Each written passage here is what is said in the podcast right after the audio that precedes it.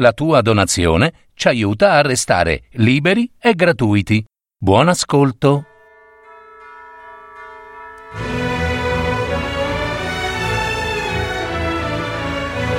Le novelle di Giovanni Verga.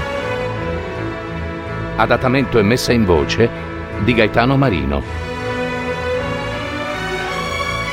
Per parole di storie.net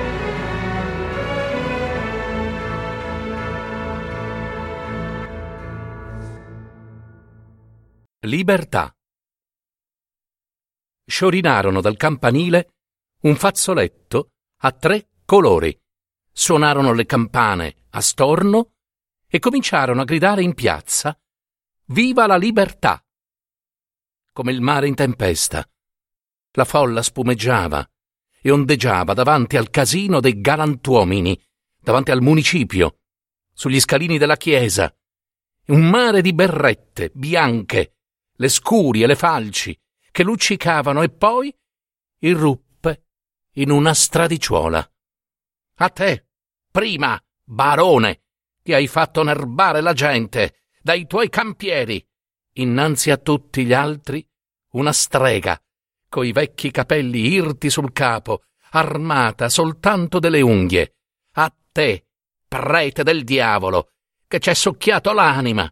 A te, ricco e pulone, che non puoi scappare nemmeno, tanto sei grasso, del sangue del povero. A te, sbirro, che hai fatto la giustizia solo per chi non aveva niente. A te, guardaboschi, che hai venduto la tua carne e la carne del prossimo per due tarie al giorno. E il sangue che fumava ed ubriacava. Le falci, le mani, i cenci, i sassi, tutto rosso di sangue, ai galantuomini, ai cappelli, ammazza, ammazza, addosso ai cappelli. Don Antonio sgattaiolava a casa per le scorciatoie. Il primo colpo lo fece cascare con la faccia insanguinata contro il marciapiede. E perché? Perché mi ammazzate? Anche tu, al diavolo! Un monello sciancato raccattò il cappello bisunto e ci sputò dentro. Abbasso i capelli, abbasso i cappelli! Viva la libertà! Te, tu pure! Al reverendo che predicava l'inferno per chi rubava il pane. Egli tornava dal dir messa, con l'ostia consacrata nel pancione. Non, non mi ammazzate, non mi ammazzate, che sono in peccato mortale. La gnà Lucia, il peccato mortale, la gnà Lucia, che il padre gli aveva venduta a quattordici anni, l'inverno della fame, e riempiva la ruota e le strade dei monelli affamati. Se quella carne di cane fosse valsa a qualche cosa, ora avrebbero potuto satollarsi, no? E mentre la sbrandellavano sugli usci delle case e sui ciottoli della strada a colpi di scure, anche il lupo, allorché capita affamato in una mandria, non pensa a riempirsi il ventre e sgozza dalla rabbia. Il figliuolo della signora, che era accorso per vedere cosa fosse, lo speziale nel mentre chiudeva in fretta in furia don Paolo, il quale tornava dalla vigna a cavallo del sommarello con le bisacce magre, in groppa. Pure teneva in capo un berrettino vecchio che la sua ragazza gli aveva ricamato tempo fa, quando il male non aveva ancora colpito la vigna. Sua moglie lo vide cadere dinanzi al portone, mentre aspettava coi cinque figliuoli la scarsa minestra che era nelle bisacce del marito. Paolo! Paolo! Il primo lo colse nella spalla, con un colpo di scure.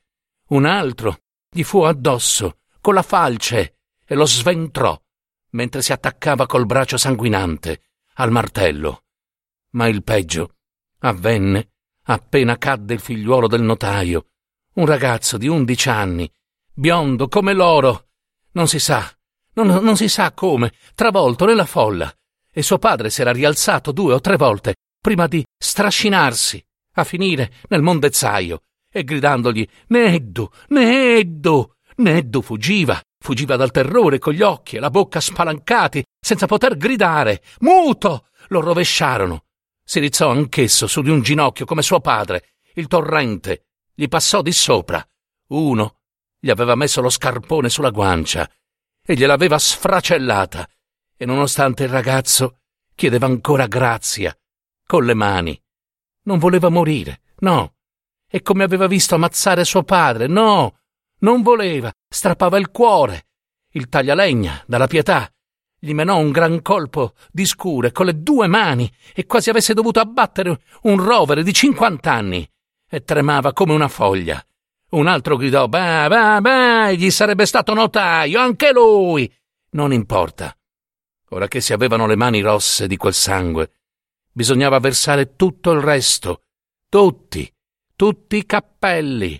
Non era più la fame, le bastonate, le soperchierie che facevano ribollire la collera. Era il sangue, il sangue innocente. Le donne più feroci ancora agitando le braccia scarne, strillando l'ira in falsetto con le carni, tenere sotto i brindelli delle vesti.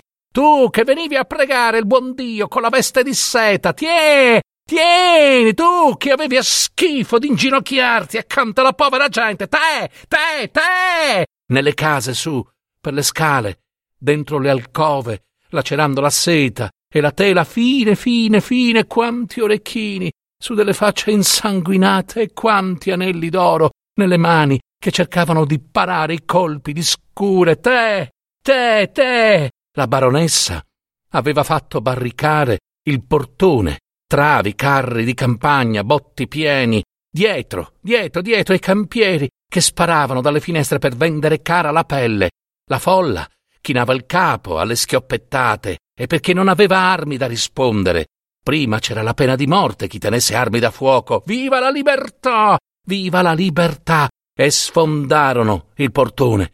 Poi, nella corte, sulla gradinata, scavalcando i feriti, lasciarono stare i campieri, i campieri dopo, dopo i campieri, i campieri dopo. E prima volevano le carni della baronessa, le carni fatte di pernici e di vino bianco, prima. Ella correva di stanza in stanza, con lattante al seno scarmigliata, e le stanze erano molte, molte. Si udiva la folla urlare per quegli andirivieni avvicinandosi come la piena di un fiume. Il figlio maggiore di sedici anni, sedici anni, ancora con le carni bianche, anch'esso, puntellava l'uscio con le sue mani tremanti, gridando Mamma!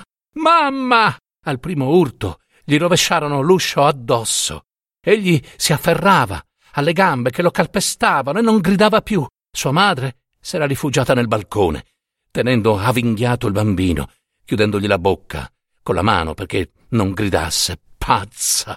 L'altro figlio voleva difenderla col suo corpo, stralunato, quasi avesse avuto cento mani, afferrando per il taglio tutte quelle scuri. Li separarono in un lampo. Uno abbrancò lei per i capelli, un altro per i fianchi, un altro per le vesti, e sollevandola al di sopra della ringhiera. Il carbonaio le strappò dalle braccia il bambino lattante. L'altro fratello non vide niente. Non vedeva altro che nero e rosso. Nero e rosso. Lo calpestavano, gli macinavano le ossa a colpi di tacchi ferrati. Egli aveva addentato una mano che lo stringeva alla gola e non la lasciava più. Le scuri non potevano colpire nel mucchio e luccicavano in aria. E in quel carnevale furibondo del mese di luglio, in mezzo agli urli briachi della folla digiuna, continuava a suonare a storno la campana di Dio, fino a sera, senza mezzogiorno, senza Ave Maria, come in paese di turchi, cominciavano a sbandarsi, stanchi della carneficina, mogi mogi, ciascuno fuggendo il compagno. Prima di notte tutti gli usci erano chiusi, paurosi, e in ogni casa vegliava il lume. Per le stradicciuole non si udivano altro che i cani, frugando per i canti, con un rosicchiare secco di ossa nel chiaro di luna che lavava ogni cosa e mostrava spalancati i portoni e le finestre delle case deserte. Aggiornava una domenica senza gente in piazza né messa che suonasse. Il sacrestano s'era rintanato. Di preti non se ne trovavano più. I primi che cominciarono a far capannello sul sagrato si guardavano in faccia sospettosi, e ciascuno ripensando a quel che doveva avere sulla coscienza il vicino. Eh sì, e poi quando furono in molti, si diedero a mormorare, e senza messa non potevano starci. Un giorno di domenica poi, eh, come i cani, ma quando mai il casino dei galantuomini era sbarrato e non si sapeva dove andare a prendere gli ordini dei padroni per la settimana, dal campanile penzolava sempre il fazzoletto tricolore floscio nella caldura gialla di luglio.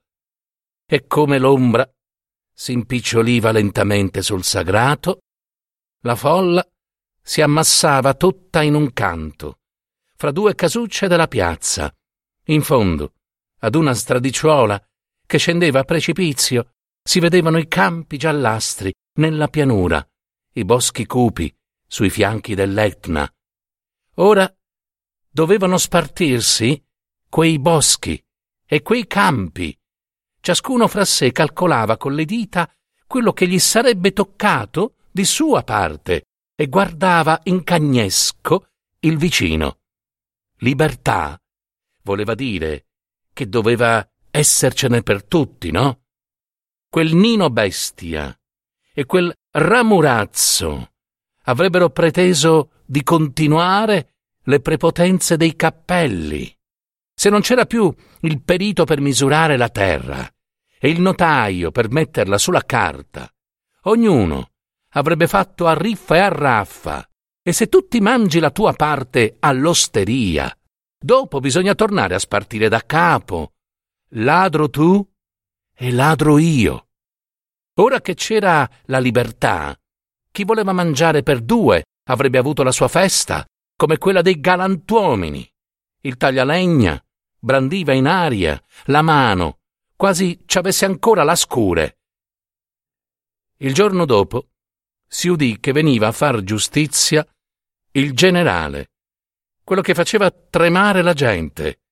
Si vedevano le camicie rosse dei suoi soldati salire lentamente per il burrone, verso il paesetto.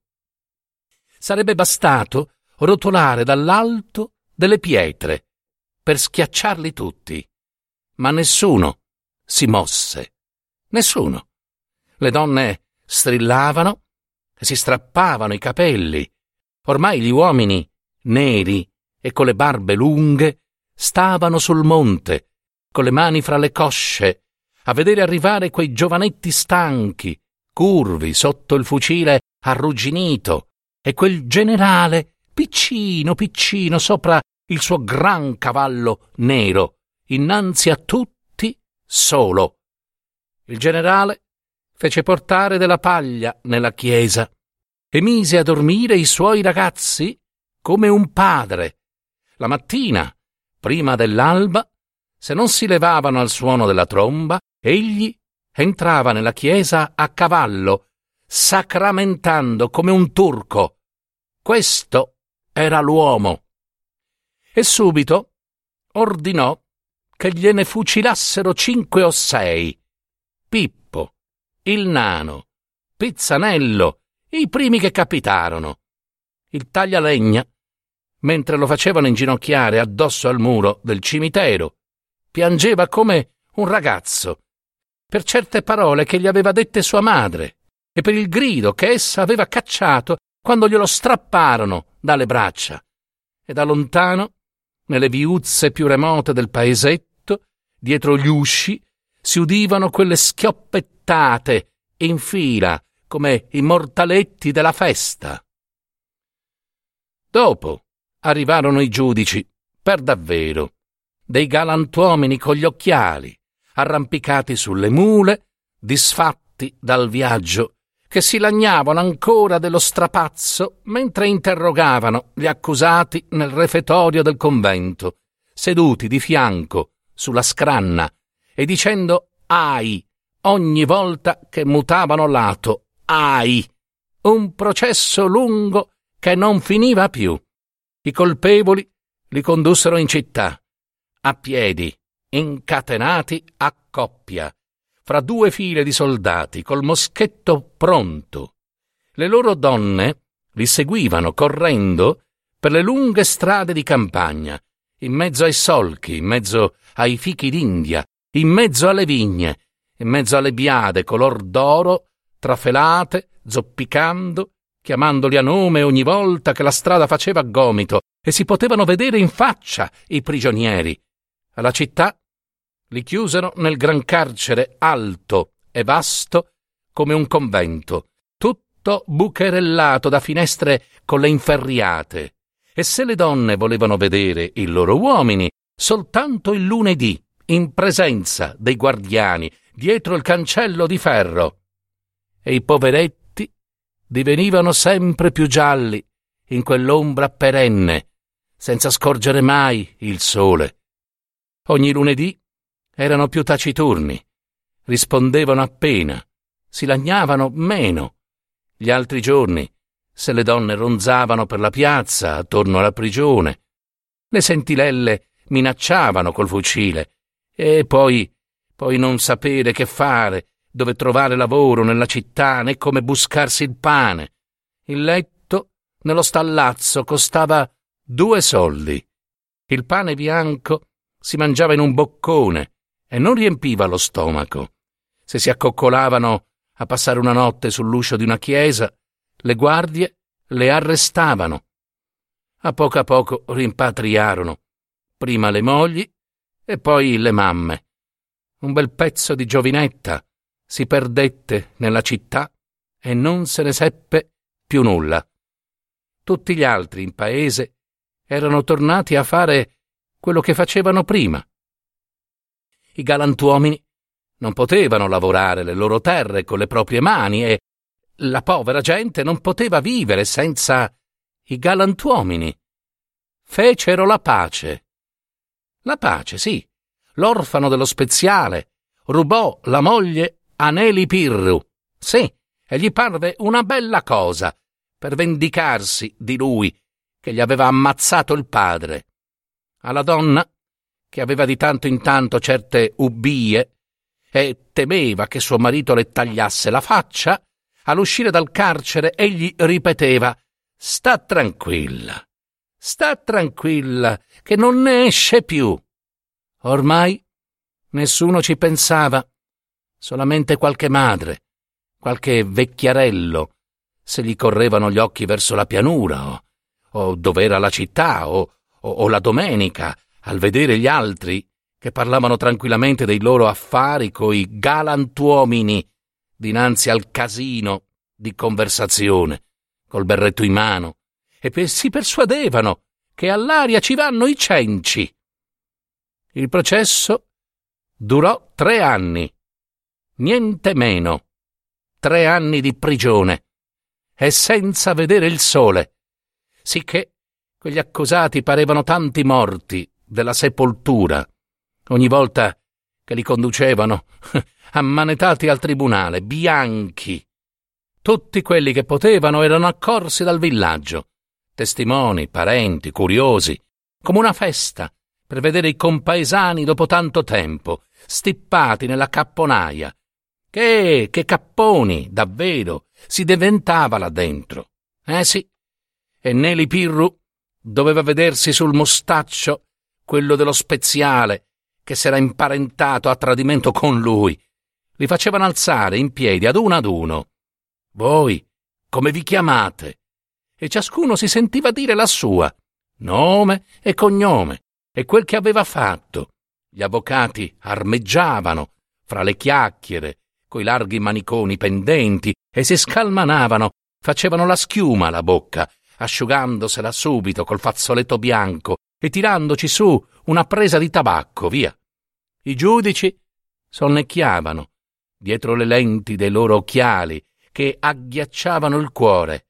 Di faccia erano seduti in fila dodici galantuomini, stanchi, annoiati, che sbadigliavano, si grattavano la barba o ciangottavano fra di loro. Certo, si dicevano che l'avevano scappata bella, a non essere stati dei galantuomini di quel paesetto lassù, quando avevano fatto la libertà. e quei poveretti cercavano di leggere nelle loro facce. Poi se ne andarono a confabulare fra di loro e gli imputati aspettavano pallidi e con gli occhi fissi su quell'uscio chiuso. Come rientrarono, il loro capo, quello che parlava con la mano sulla pancia, era quasi pallido al pari degli accusati e disse sul mio onore e sulla mia coscienza. Il carbonaio, mentre tornavano a mettergli le manette, balbettava dove mi, mi, dove mi conducete? E, in galera? Ancora? Oh, e, e perché? E perché in galera? E non mi è toccato neppure un palmo di terra. Eh, ma se avevano detto che c'era la libertà.